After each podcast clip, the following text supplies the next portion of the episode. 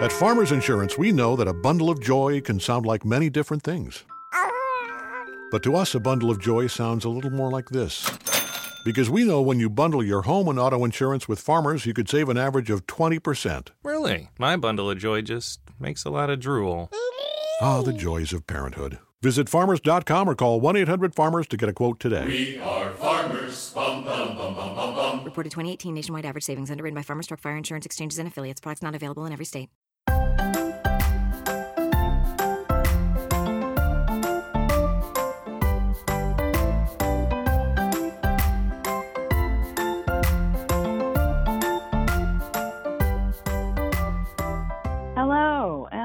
And welcome back to Glee on the Rocks. I am Al.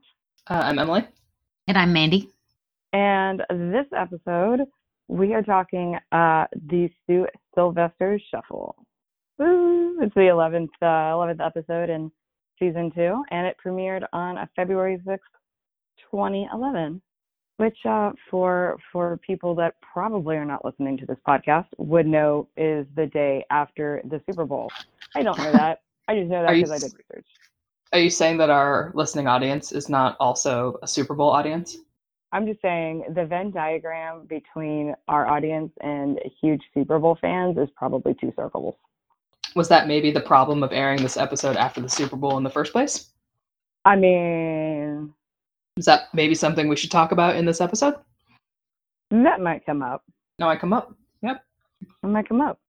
Spoiler, that might come up. Uh, so just a little, little bit of background for for everybody that has not rewatched the episode anytime recently. Uh, when Coach Beiste recommends the members of the football team to join Glee Club and prepare for a performance during halftime in their final championship game, uh, things turn out pretty bad. Coach Beiste and Will also have hopes that the two groups can end their rivalry. Sue asks her Cheerios in Glee Club to choose whether to attend their cheerleading regional championships or perform at halftime. Meanwhile, old lovers uh, begin a new spark. Uh, this episode was written by Ian Brennan and directed by Brad Falchuk. And as noted, it uh, it followed the Super Bowl. Um, just as a quick aside, um, it did follow the Super Bowl, so it had the it is the highest watched Glee episode because of that, and it actually had like a 47% increase over the uh, episode previously. That's just Which- not really fair, though. That's not a I fair know. assessment.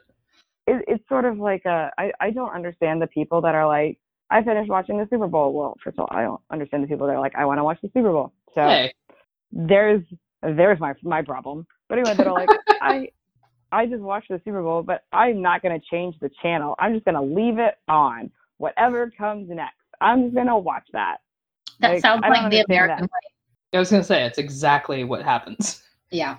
We're so drunk and so full on burritos and chips and salsa and you're so tired after what should be an hour and a half game has taken 16 hours that you just you can't reach the remote so whatever's left and now super bowl commercials look exactly like tv shows you just don't even realize that a show has come on That's fair because in this uh, in this episode, Glee actually had an in character commercial where they popped up in a Chevrolet ad and Oh, were singing a song i forgot about that. in a Chevrolet ad. So that's fair. It's a fair Mhm. argument. I guess. I guess. I just. I, this is talking politics of, of football and sports um, that I don't really have a lot of.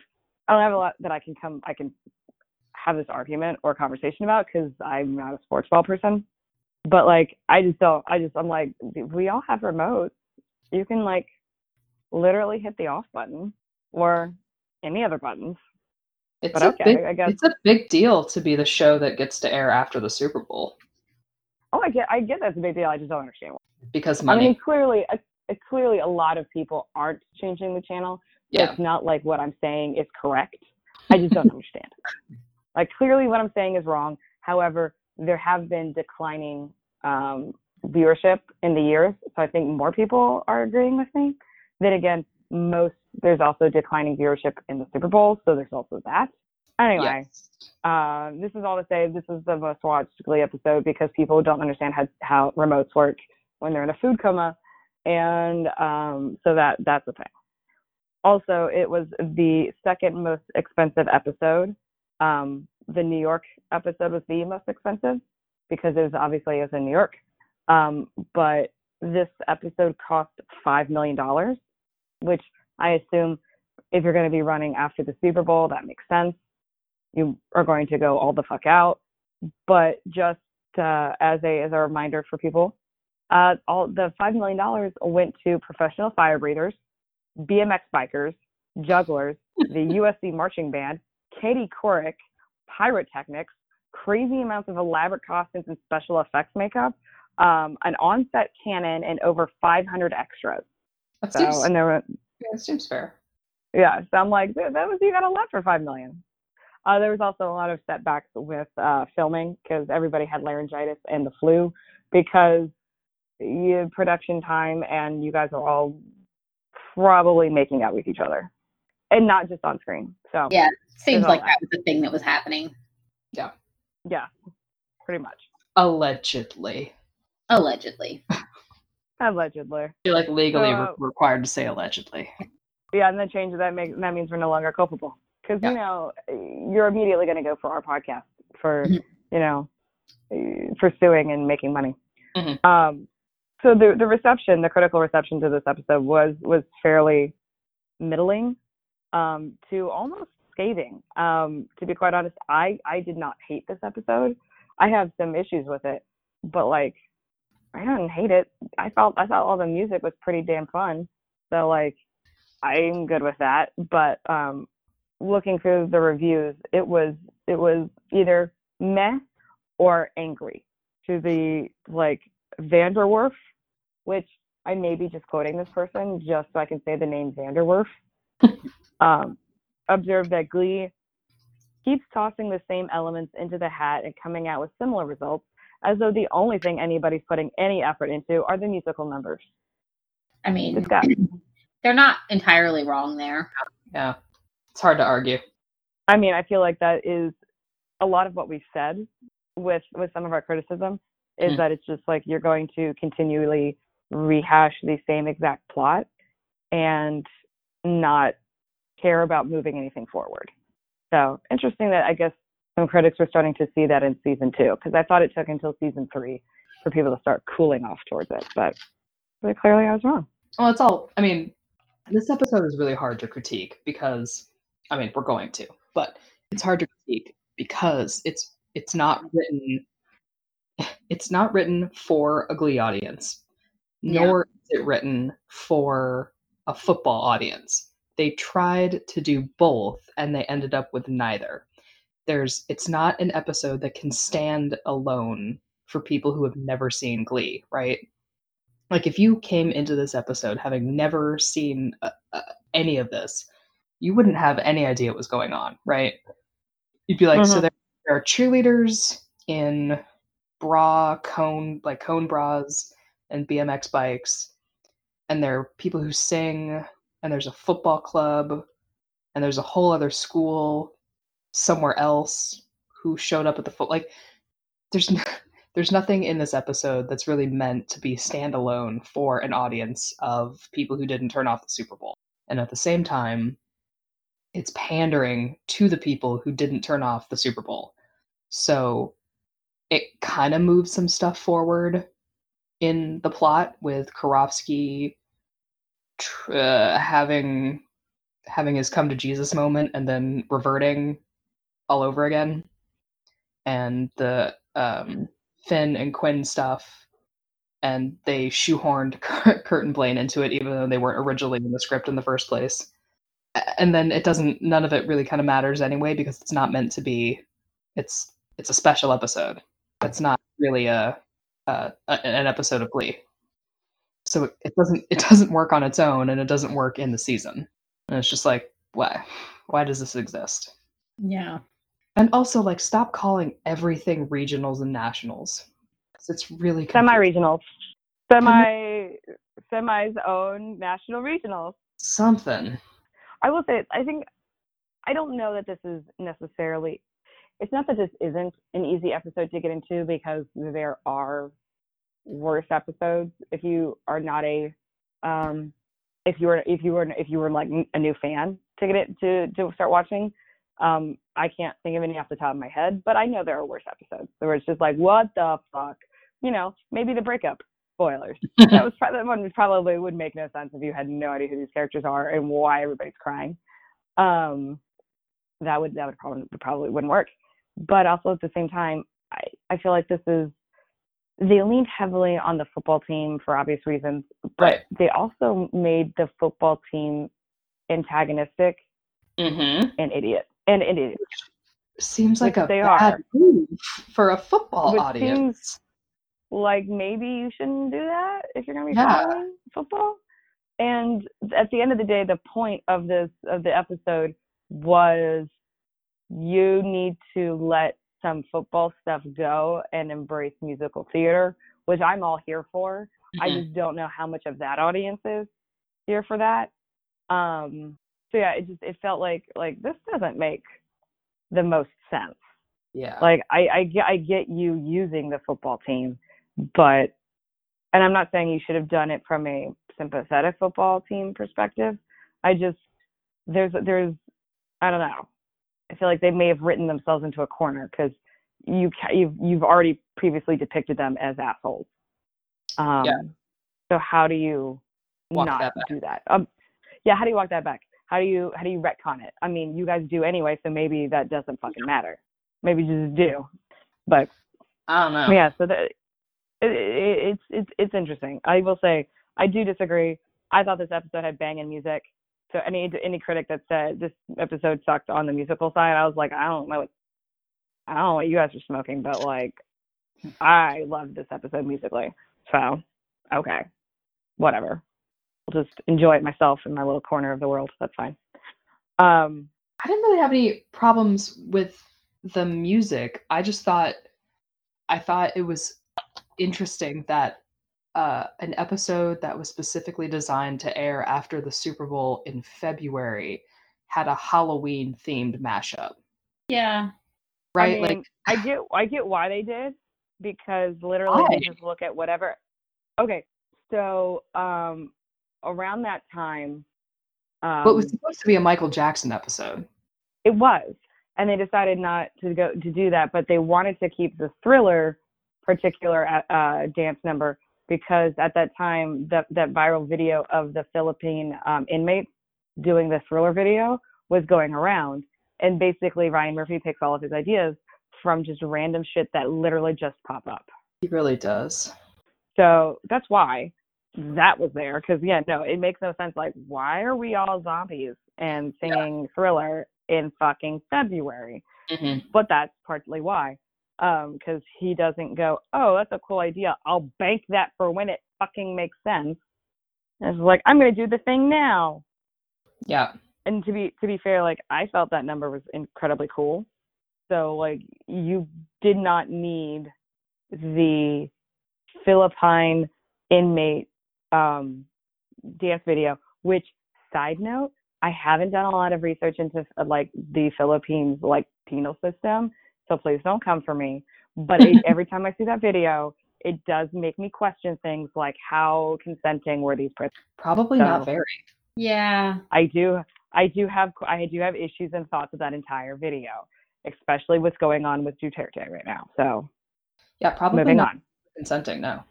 Anyway, um, that being said, I don't feel like that that video or that musical number needed, you know, that viral video as an explanation. Like that straight Yeah. up lives on its own. You could you could have held off for that to like October and you used it, It and it it would nobody would been fantastic for Halloween. Yeah. right right anyway um yeah so now i i thought i thought everything with the music was great this episode but that's fine i'll i'll discuss that some more when we talk about all of the songs at, at the end so let's talk with let's talk about the one that took up the most time and we all least care about mckinley Um. i literally have one note here guys i'm sorry Is it? i did i did a lot of research into other things and and like critic responses and memes Mhm. But as far as notes and thoughts on like the entire fucking McKinley storyline, I have one note. Is uh, let's say. Oh, okay, I want to play guess what Map thought. And Ding ding ding ding ding ding ding. I feel like there needs to be a song here. Guess guess what math software? Is it? Um, I am gonna. So you have one thought on McKinley's gonna be less. I mean, I feel like that's a standing notification on for me. Like that's just a standing note for like the entire fucking series. Yeah. Less Schue. less It's, it's like he's not even in this episode. Less Schue. That's true. Yeah. Which is why I figured that you liked it. Well, see, okay, I I don't dislike this episode. I just it, I like it. It just isn't like one of my favorites as far as like my favorites has more Kurt and Blaine. I'll be honest. I'm just that's me happy. Um, what I what I didn't with the one note that I put for um uh for McKinley was basically I don't understand trying to bring together uh people who have harassed Oh like yeah. one of your supposedly good friends to the point of him having to to leave and go to a different school yeah. and you're just like we should try to be friends. And i'm like that feels like this is past that point. So Mm-hmm. i'm like I, I just i feel like the adults are the adults in the room question like quotations around all of that are um living in a sense of denial about the the exact nature of everything. And that's frust- and it just reminds me of like the number of times like I'm sure we've all experienced going through life and you're going through hell from somebody. And somebody's like basic like whether it be one person an entire football team whoever. And it's it literally feels like hell. And adults are just kind of downplaying and minimizing it. And sort of just like it's not that bad. And so like this just reminds me of that part of my life when it was just like you guys don't fully getting how bad this is for me. Mm-hmm. and I'm like yeah dick adults uh, so yeah i guess i guess at the end of the day this note was let's Schue he's a dick. Well done emily. Yeah, it does seem a very um, afternoon special for the way to fix the problems is to make the bullies and the the victims work together more and not let's punish these people that we all know are harming and harassing our students but instead like let's make them rehearse together and, and be part of this team just just more Yeah. because that these, generally- kids are, these kids are dicks and harass these children let's make them hang around these kids more yeah immersion like therapy immersion therapy really tends to work in this situation right? And That's I'm sure it has therapy works. absolutely no, no like counter Lasting, effects, yeah. Or exactly lasting la- bad lasting bad effects for for the said children that have to be used as immersion therapy. yeah Literally, the Glee kids are the bees. Yeah. I mean, so is this bad writing or is this the writers just really having no concept of like levels of how serious bullying can be? Kind of thing where they're just like, we're just going to pretend that this problem we wrote as so bad he had to leave the school isn't actually that bad so that we can do our come together and do a dance number episode. I feel like I, I, I, do feel like in this instance it's that one because I cannot imagine like Ryan Murphy has big ass blind spots, big ass blind spots, and he writes women very poorly. But also as a gay man, I, I sort of feel like you have to understand if somebody literally had to leave the school because of like fear of like physical represent like of being physically assaulted, that then trying to be like buddy buddy with them is bad, right? Like you, I'm, I I'm mean, sure as a gay man you've you had to would- experience shit. You would think, but do you remember some of Karofsky's later storylines? no there are no, No. later storylines what the fuck There are you are talking There are no later storylines. Oh, sorry. It must be a must I be a really know of what you bad speak. pickup. yeah yeah it was But but that is why I'm like dubious about Ryan Murphy actually taking bullying that seriously when it comes to writing his storylines. Um not that I I, mean, I- think as a human being he doesn't understand bullying, but I do think he is very willing to suspend his disbelief in some situations in order for a convenient, easy plot. Um, so that's literally my the one note I had for McKinley. Oh no, no, I take that back. My other half note was just like the the Quinn Finn storyline. Like, while I do believe that relationship makes more sense from a like if this was like actual people having a relationship, they are people that I think work better together in some cases. Mm-hmm. the the dangling carrot approach that Quinn does drives me mad in a in a like as a as like a woman or just like as watching a character. It's like what you did today really made me proud and want to be your girlfriend. And it's like I'm going to use relationship and my sexual not my sexuality as like to get you to do what you what I want, but it's very manipulative Mhm. in a demeaning way. Yes. And I'm not into that. I'm really, really, yeah.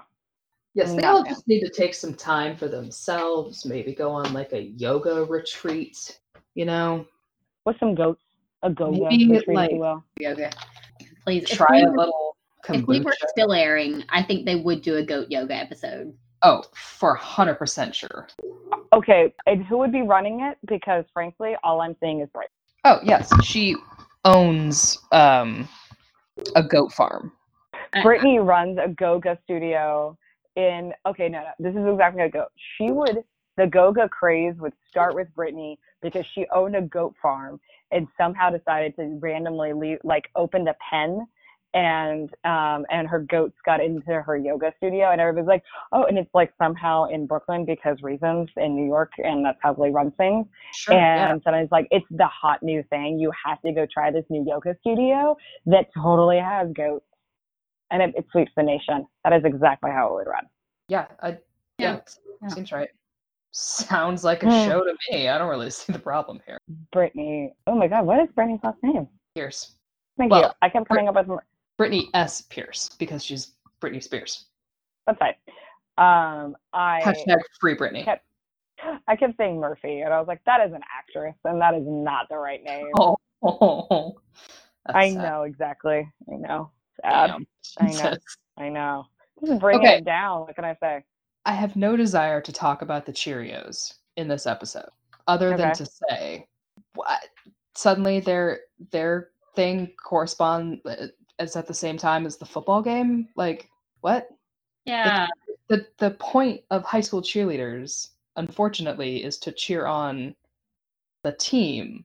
And they do do competitions, right? Like not to knock cheerleaders, but like they do their competitions at other times, not during the championship football game. That's when they do the cheerleading. So this was like a weird conflict. Like they're not at the same time. It's stupid. Well, it's, was wasn't that part of the one of the plots? Was that I thought Sue moved the competition. I thought Sue moved one of the things so that they were literally on the same time to make them make the Cheerios choose.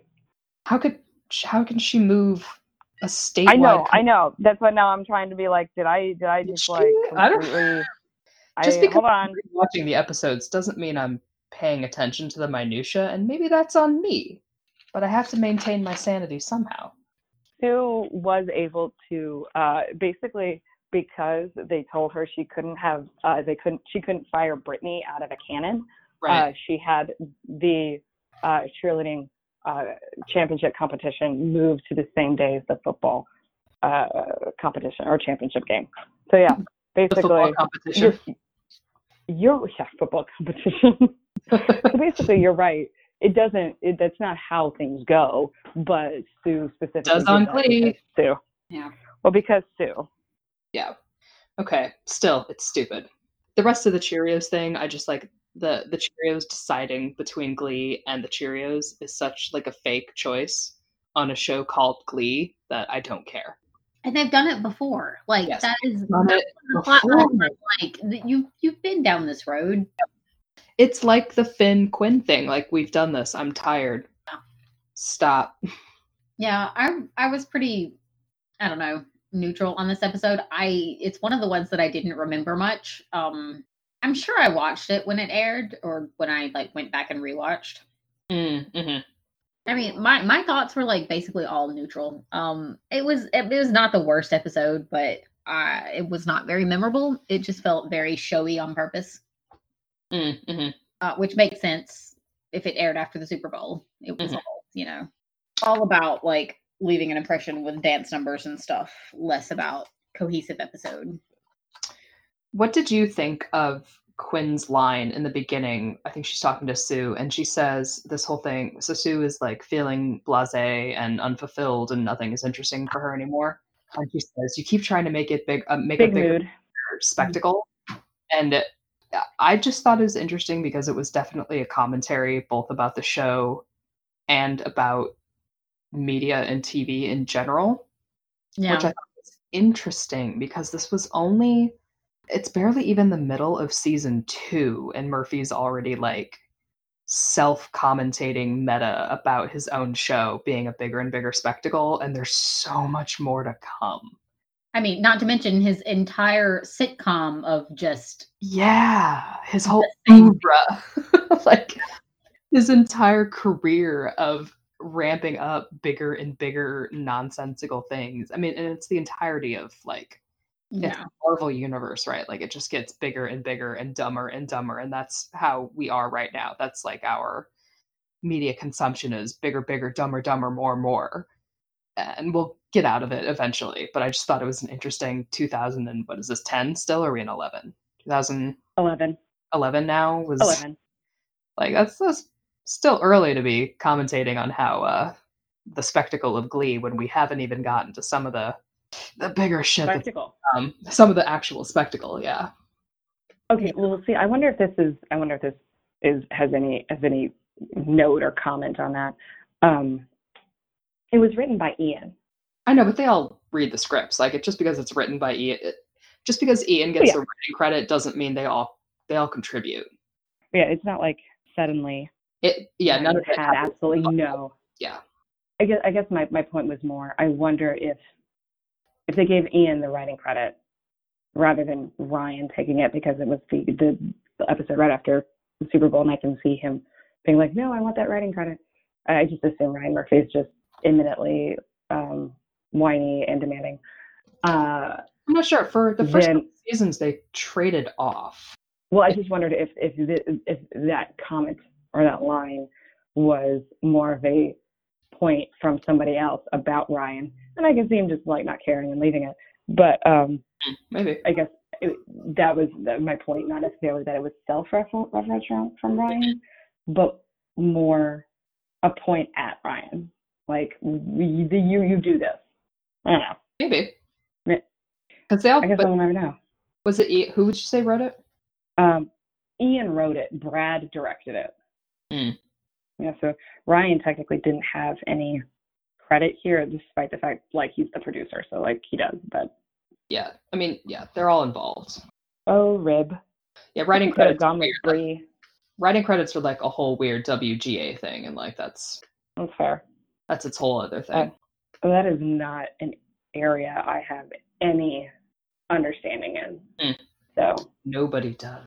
I'm I'm getting I'm getting that suspicion just based off of what I've seen um, on writer strikes, and I'm like, there's just I think there's a lot of there's a lot of nobody knows what's going on here.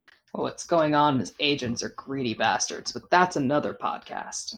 All right. Well, so let's see. We got we've got the the Cheerio storyline that I I don't care about. The uh, football storyline that I don't understand. Um, I will say the um the the actual halftime episode or not half episode uh the halftime song or performance that was that's the word I want. The halftime performance is really good. Like Okay. I said, makes no sense because it's in the middle of February, but I think it's really good. Did anybody's high school football games have a fucking halftime show? No, mine definitely did not. Yes. Okay. Yes, but also no. But what? Mine didn't, but the ones here in Texas do.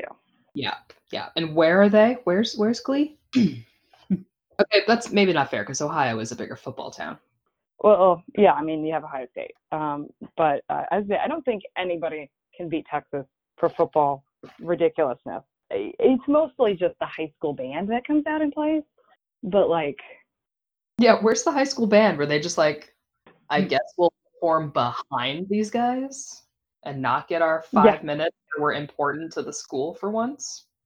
I don't. I well, see. This is the thing that I. I there is no. There is no band leader to fight, and I feel like that is um, a big misstep on uh, on the part of of Glee because you goddamn well better anticipate that there is a that there is a band that is like this is the we have one job. Which they have more than one job, but like the one thing they get to do is play play the football game. Honestly, that's Stupid, a rivalry. But I'm gonna more do it, interested okay? The band geeks versus the Glee geeks. That that's a rivalry that I would actually pay attention to. I And feel like that more actually has realistic, I think. Yeah. But I I'd also into that. it's funnier in some ways where it's just like y'all are both nerds. There's Mhm. like different flavors of nerds. Yep.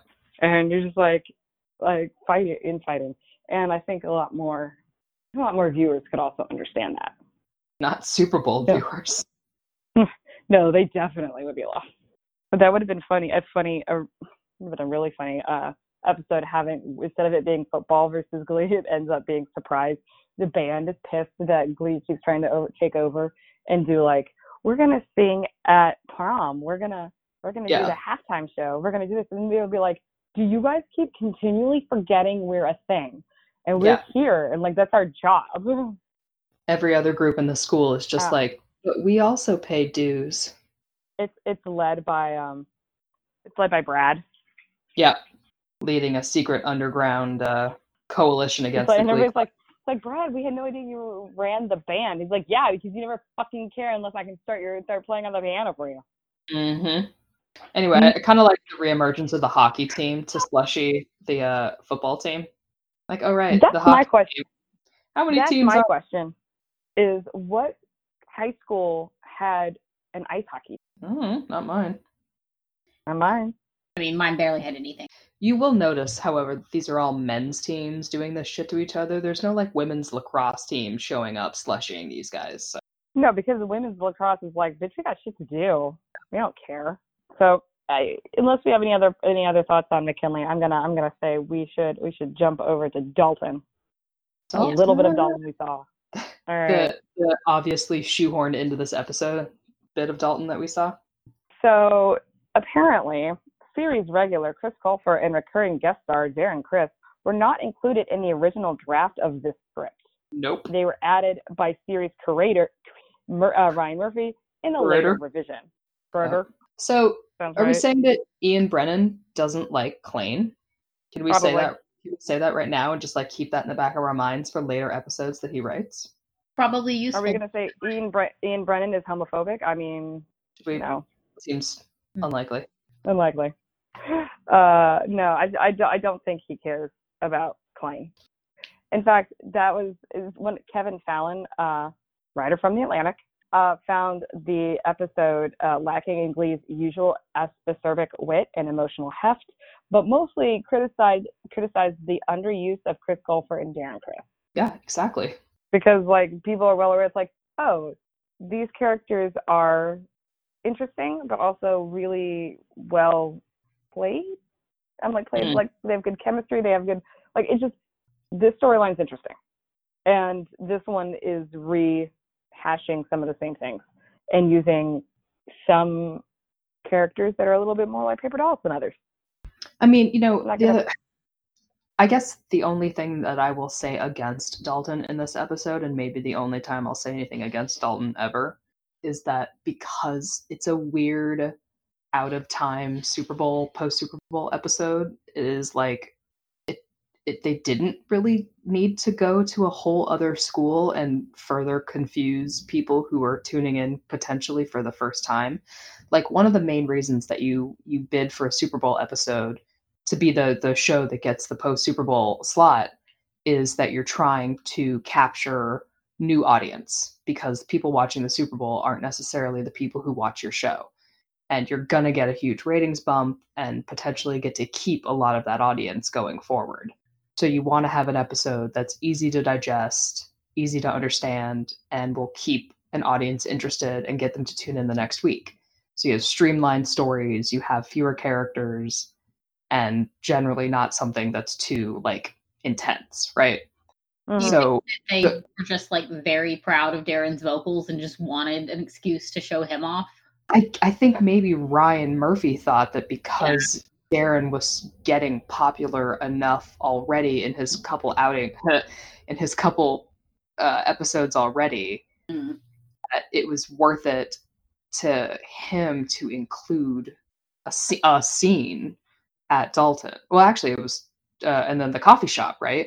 Yeah. Yeah, I mean, there's the there's the Which- coffee shop scene, which, Yeah. in my opinion, I, I guess either you could cut, or it can just try. and- I, I'm assuming it is explanation or explainer who and what these characters are at Dalton with for this song that we just.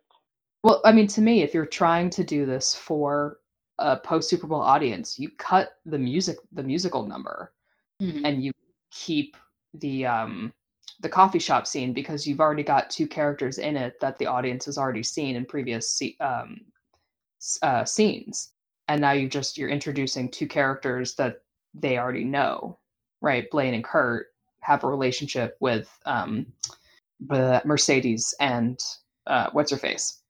So I just think in introducing Rachel, yes, I just think that if you're thinking about it uh, from a business standpoint of like making this an easily digestible episode for a new viewing audience, having a whole separate group of dudes singing a song with zero context is really hard because there's very little explanation that they're rehearsing for a competition because the episode is already geared towards uh, a football championship. And now you're also talking about a um, cheerleading championship and you're talking about a glee club competition. Like there's there's too much happening for a first time audience to be invested and to just really catch on to.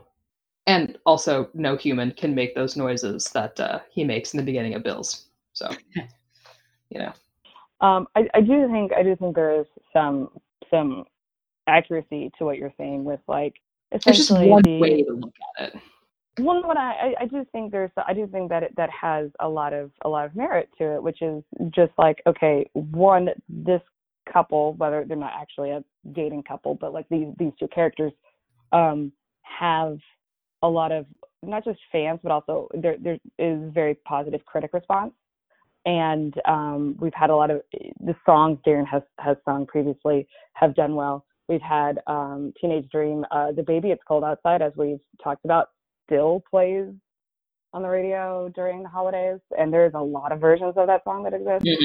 Um, so clearly, like he's Darren. Darren is is a small phenomenon at this point, but and within Yeah. the Glee universe, but I think enough. He's making enough waves critically, fan base wise that yes, Ryan goes. Ryan probably goes. I want to show off Pretty Pony right everybody look at the pretty pony who can sing really well and don't you now want to keep sing watching him sing yeah that is i i am sure there's there's a bit of that in there where it, it like you said it it was worth some confusion for the potential payoff. And that makes sense. It's also on a on a as a not new viewer i just really liked watching bills bills bills. Yes there's a lot in bills bills bills that's like uh blaine and warbler tropes you know of yes.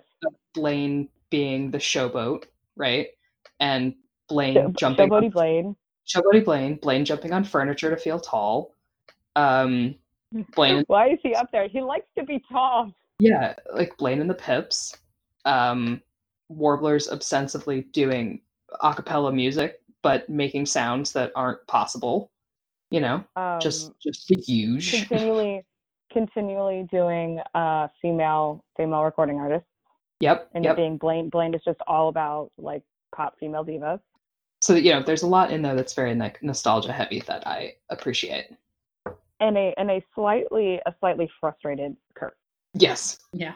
which was was I I do I do appreciate they actually did put um, some Kurt being starting to get a little frustrated with some things because I I mean spoiler I still don't think any any level of frustration that he would encounter at Dalton ever makes any sense for him not to stay there.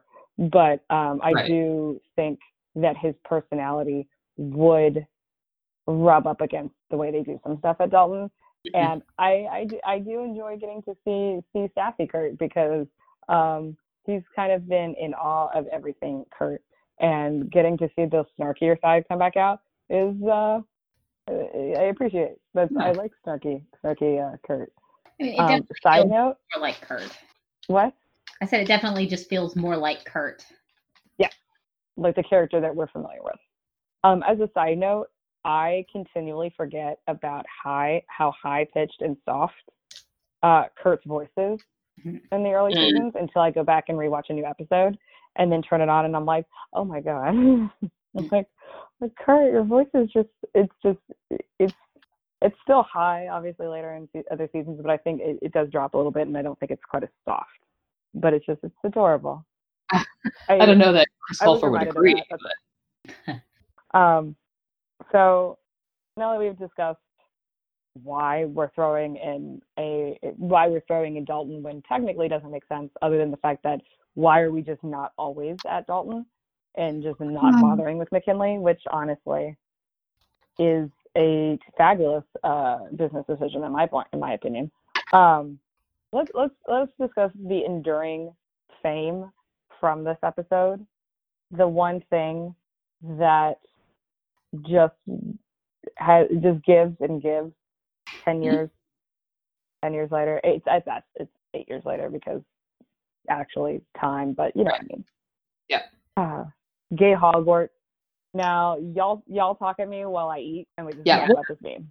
We're gonna post this um this meme you know uh, meme gets overused for what it actually is but this is a meme i suppose Oh, yeah. um, if we're gonna post it on our social media periphery uh, whatever all over the place because if you haven't seen it we don't know where you've been and if you don't remember it you will once you've seen it um, but this is the uh, four panel comic meme of blaine saying um, no i don't want to sound cocky or anything but you and your ragtag team of poverty stricken homophobes and enablers better bring it at regionals because me and my boys back at gay hogwarts are fucking flawless now talk at me while i eat Mm. and it's and it's I- perfect I- i It is perfect. still use the phrase now talk at me while i eat Yeah. in real life and Mm. nobody gets it and it is endlessly sad yeah. And uh, the the line ragtag but uh, poverty stricken homophobes and enablers is perfect. such a fucking burn. I adore it. It's perfect. Uh, i love it. And also uh, gay hogwarts because as we all well know everybody is I, I don't care what they fucking said. Everybody at dalton is gay and that is place is fucking gay hogwarts and you cannot convince me otherwise yeah hmm which is again why would Kurt? he doesn't But also he doesn't. Not not really. Uh, but no, that is I don't.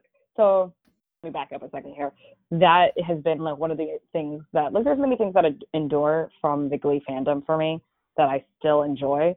That like as I have talked about, not in the last couple episodes, but frequently, I still reread a shit ton of the fic because I firmly believe the worse the writing on on a TV show, the better the fic. So as we well know, that means the the fic was amazing. I'm not wrong. Um, but uh, this is another one of those things that for me, like certain memes, certain like touch points from the fandom endure. So was excited to get to this episode because I completely forgot where I like I remembered it, but I didn't remember where it came from. Sort of like existed without outside of the the episodes. But um, I wanted to do after seeing the episode, I wanted to do a little bit of research to go, hey, who was the first person to make this?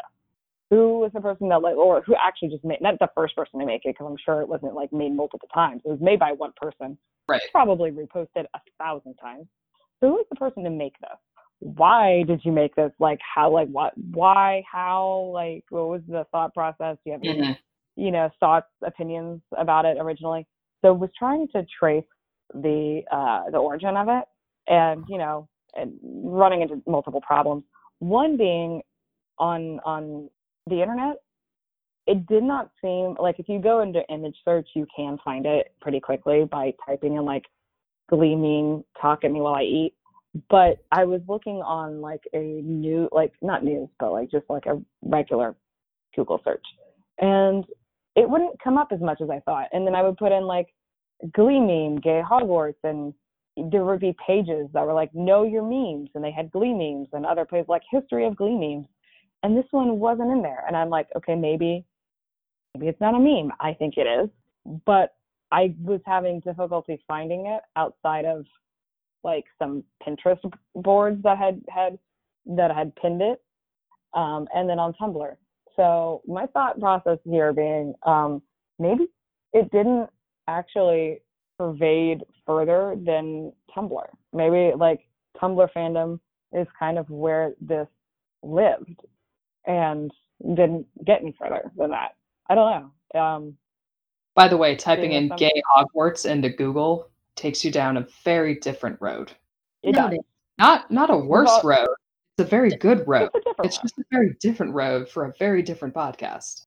exactly and that that and that road did not did not help at all so yeah i guess my my thought process here being i guess this meme literally existed within the fandom of, of like the tumblr fandom which is kind of bonkers to me to realize how large and encompassing that was both in like breadth as well of, of like people but also breadth in my life at that point um and also just like in that it didn't translate and like expand. So like what happened in fan It may not have expanded past fandom a lot, but if you type the phrase "talk at me while I eat" into Twitter with like quotation marks around it, a lot of people have turned that into like a casual phrase they use. i ha- i did not like do a twitter search and that is way smarter than trying to just do a google search. That makes way more sense. You're going to have more people on on twitter that are going to be familiar with the uh the vernacular of the youth Mhm. as they say The other thing is Um, we, you know, we kind of hunted back on Tumblr to find it, and because problem is you cowards keep deleting your Tumblrs, and I know some of I you have mean- legitimate reasons to delete your Tumblrs, but could you at least just make it an archive so people like me can stalk them until I'm sixty? Because there's some really good fandom shit, and you delete it. And I get that maybe you're embarrassed by what you liked when you were 16, but don't be embarrassed. Embrace it. We all like weird shit, and that is fine. Maybe you said some stuff when you were 15, and that is also fine sometimes. Stop deleting your Tumblrs. It's rude. Uh, but if you are the person who posted, like created the gay Hogwarts talk at me while I eat, let us know. Like, we don't have anything to give you other than, and like, if you don't want to be known publicly as the person who made the talk at me while I eat meme, that's fine we want to know who you are. Like, drop us a DM, email us, uh, put a bat signal in the air or some shit. Like, just let us know so it's not eating at our soul. also can i just put a request that it be the bat signal yes. that's what i want Yeah. bat signal us because that is that is the only form of communication i am taking now that and raven only two If you are out there, fucking let us know. and, and or if you know who the person is, make Yeah. them come forward. We just, I, I just, I'm just, I have questions, and and mm. they may not be able to answer them because it may just be like it randomly came out of my head. I don't know. I'm just That's also fine. That's fine. It can randomly come out of your head. But I want to we just want to know. Anyway, It's such, a, it's such an amazingly interesting fandom moment that came out of literally nothing in the in the in the show. yeah, Because I'm like, it's the the episode, like in the episode is fine. right. I mean, Blaine is kind of cocky even though he goes, I don't want to be cocky, but like he is. Because Right. this is back when we have like showboaty cocky Blaine. And uh, I don't know if it's like uh, coming out of coming out of that ridiculousness, but like the rest of the scene is normal least standards. Mhm. I don't. But uh, yeah, I don't I don't really have any other any other notes to to say on on Dalton. Also, oh, other than again, where are the teachers? Yeah, what what teachers? Yeah, exactly. Maybe that maybe that's the thing. Not only is Dalton's Warbler, the Warbler uh, uh, Glee Club, um, all run by a council, but also all classes are taught by students and council. And uh, who knows? Yeah. Mm, Yeah, I don't see a problem with this. Hmm, They seem yeah, to doing, seem to be doing fine. uh, clearly, uh, clearly, because I mean, they're supposed to be one of the the most academically challenging. So like, Yeah. clearly, they're fine. Somewhere in there they take French, right? Or history? I don't remember. Do they take French, or is that another fanon thing? I don't remember. The amount of the amount of shit in my brain that I'm like, I can't remember. Did that actually happen? or did I just read so many so much fic that I agreed with it that now it's just like, yeah, no, that's a thing. Yeah. That being said, I mean, like like Carole being a nurse, being that being canon, because that's canon. It's I will defend this hill. That's the, that's the hill that we're gonna die on. That, that is the hill I'm defending, and that is the hill I'm dying on. Apparently. Um. All right. All right. Well, okay. So we talked briefly about this earlier in the at the top of the episode, but um, going back to the music, Yes. and uh, did you guys have a have a favorite performance? I mean, I, I will. I'm almost always going to default to the Warblers because I'm a simple person. Um, I, Bills, Bills, Bills is like fun. There's some cool, like, groovy. Uh, it's a terrible competition number, right? Like, there's hardly any dancing. There's a lot of single person singing. Mhm. Uh, It not a ton hasn't of. stopped McKinley. I know, right? There's really no. There's no two stepping. They're just kind of standing around a dude in a circle. Um, I love it. They're cute, but Heads Will Roll is just a great performance. He- Um, I actually have a picking a favorite song. I mean, like I, I like it's like you. I'm a simple person, and I want to naturally go towards Bills, Bills, Bills for obvious reasons because it's old school Warbler Lane, and I adore old school Warbler Lane. Um, That said, um, Heads Will Roll is fucking phenomenal, and uh, I think just like the ma- the mashups are hard to do well Mhm. and there are a lot of like I I adore good mashups. They're it's like one of my favorite things to listen to. We'll always listen to good mashups, and a lot of them can. And Mm. Thriller Heads Will Roll is a really good uh, example of a mashup. So much that it ended up on one of the Best of Bootie soundtracks because uh, that was one of the better mashups of the entire year across the world from all DJs.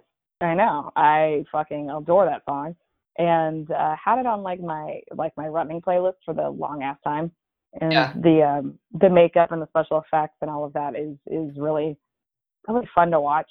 All that being said, um, she's not there is also, in my opinion, one of the strongest performances from Cory Mm.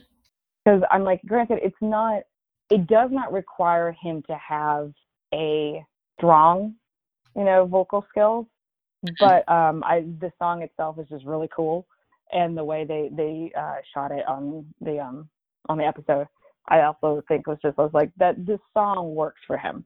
He doesn't have the strongest voice, but you know he can carry a note and carry a tune, and he works better when he's got like some ensemble with him. And uh, I just I I it's not to say it's not my favorite, but it is. I, I do really enjoy it. Yeah, it's good. Uh, Mandy, thoughts? Well, now I feel really bad having like less passionate opinions about things. I think I need to answer before you next time. Uh, Um, this won't always happen. That I feel I quite literally have all of these songs still on my my iTunes because I do really like these.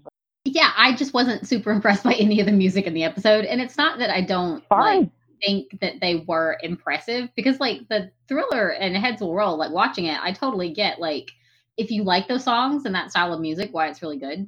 Um i just don't i'm not a big michael jackson fan to begin with um Okay, but That to be fair. fair, Michael Jackson fan, it's really hard right now, true.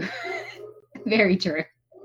Um which is going to be a really hard thing to talk about in another season. yeah hadn't thought about that yet. It's going to get real awkward. but That's yeah what you um, Bill's Look, Bill, that Bill, episode, I'm just going to focus on Kurt's like hip roll, the can and and then Blaine's like jumping on the top of his toes, and that's the the entire fucking episode to me. Honestly, we can skip Don't it. care.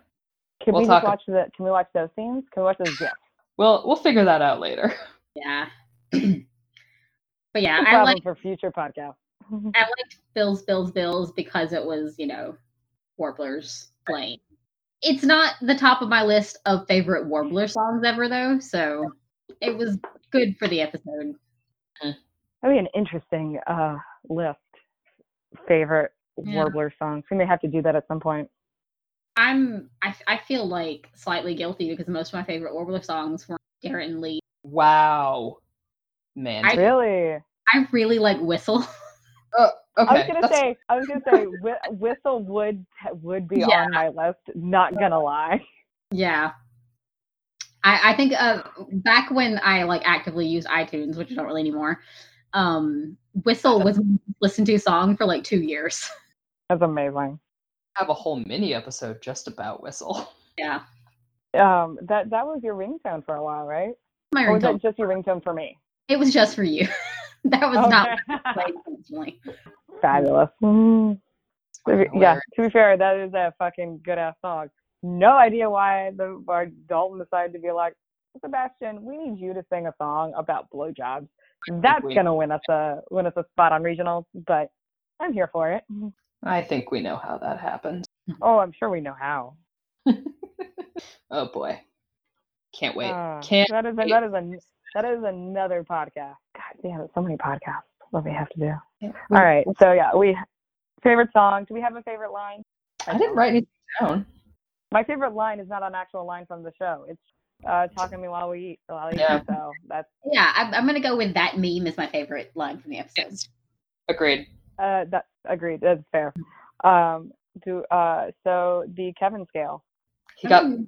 flushed. He also Hmm? sang, didn't he? He was on the. He was Yeah. in the um, the Heads Will Roll, and uh, He played some football. yeah.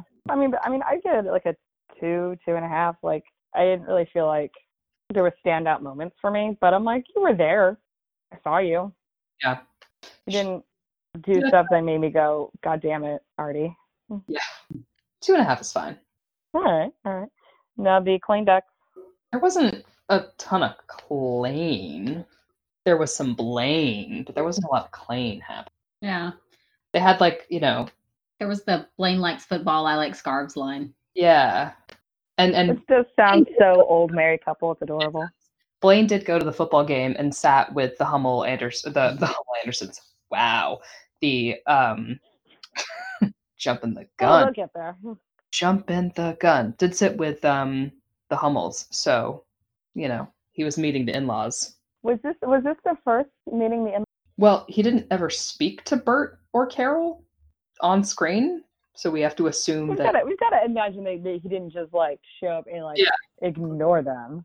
yeah, This just is Blaine Anderson, dapper, charming lead of the of the Dalton Warblers. He would have brought he would have brought Carole a present as soon as he came over. Yes, he would have brought her flowers or like a pie. handmade by. I'm, per- I'm sure he's perfectly polite. Mm-hmm. I mean, yeah, exactly. It's like even though it's like this isn't my friend, I am I am meeting your parents. So and probably brought like I don't know, like Burt like a bouquet of wrenches or something. I don't know. Okay, wrenches. I don't know. Just like like if he was if he was over twenty one, I would have said he would have brought Burt like a like a really nice bottle of scotch because he's just like that's him. So it's like we're just like oh I just I just had this and it's so great to finally meet you, Burt. And like you're just here's you know, my my friend's father, but like here's an expensive like hundred and twenty dollar bottle of scotch, and because that would be Blaine. Rich. He seems rich. Honestly, he probably just did that anyway. Yeah. He probably just like this is this is uh Anderson. That's Scottish, right? Uh, sure. Now you're very from the Ander- uh, fanon and not canon. we don't probably. Don't know anything about his background. We don't. Not at this point. None of this. I, we don't even know that he's Anderson. To be fair, we, don't, we don't know anything about him. right now he's still Blaine Warbler. Fuck. Anyway, Uh, okay. because he went on a semi date with the parents. Chaperone date. A Yeah. date that he didn't know was a date until later, uh, because he's a moron and super oblivious. Uh, Blaine. Seems fair. All right. So I mean, I guess I guess uh, did we did we actually give a number or did we just keep talking? I put down a four because I got. I picked a four. Yeah, that's fine. That, that I I can stand behind that. All I right. chose. Uh, I think I think that's that that counts. That's fine. I'm down with that. Um, okay. Well, uh, I think I think does anybody have any last lingering thoughts, feelings, haikus, anything they need to get off their chest? Um, Oh, Well then, uh, that's been our whole episode on uh, Sue Sylvester Shuffle, and that's what you missed on Glee.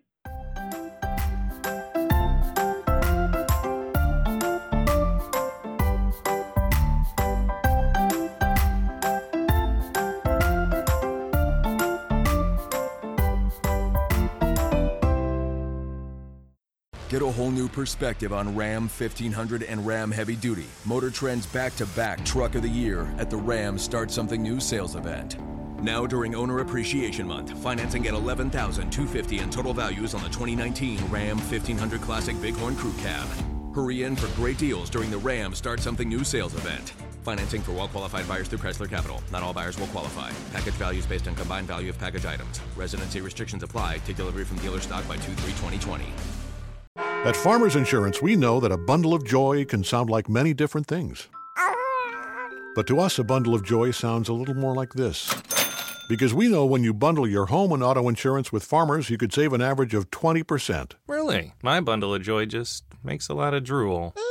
Ah, the joys of parenthood. Visit farmers.com or call 1 800 Farmers to get a quote today. We are farmers. Bum, bum, bum, bum, bum, bum. Reported 2018 nationwide average savings underwritten by Farmers Truck Fire Insurance Exchanges and Affiliates. Products not available in every state.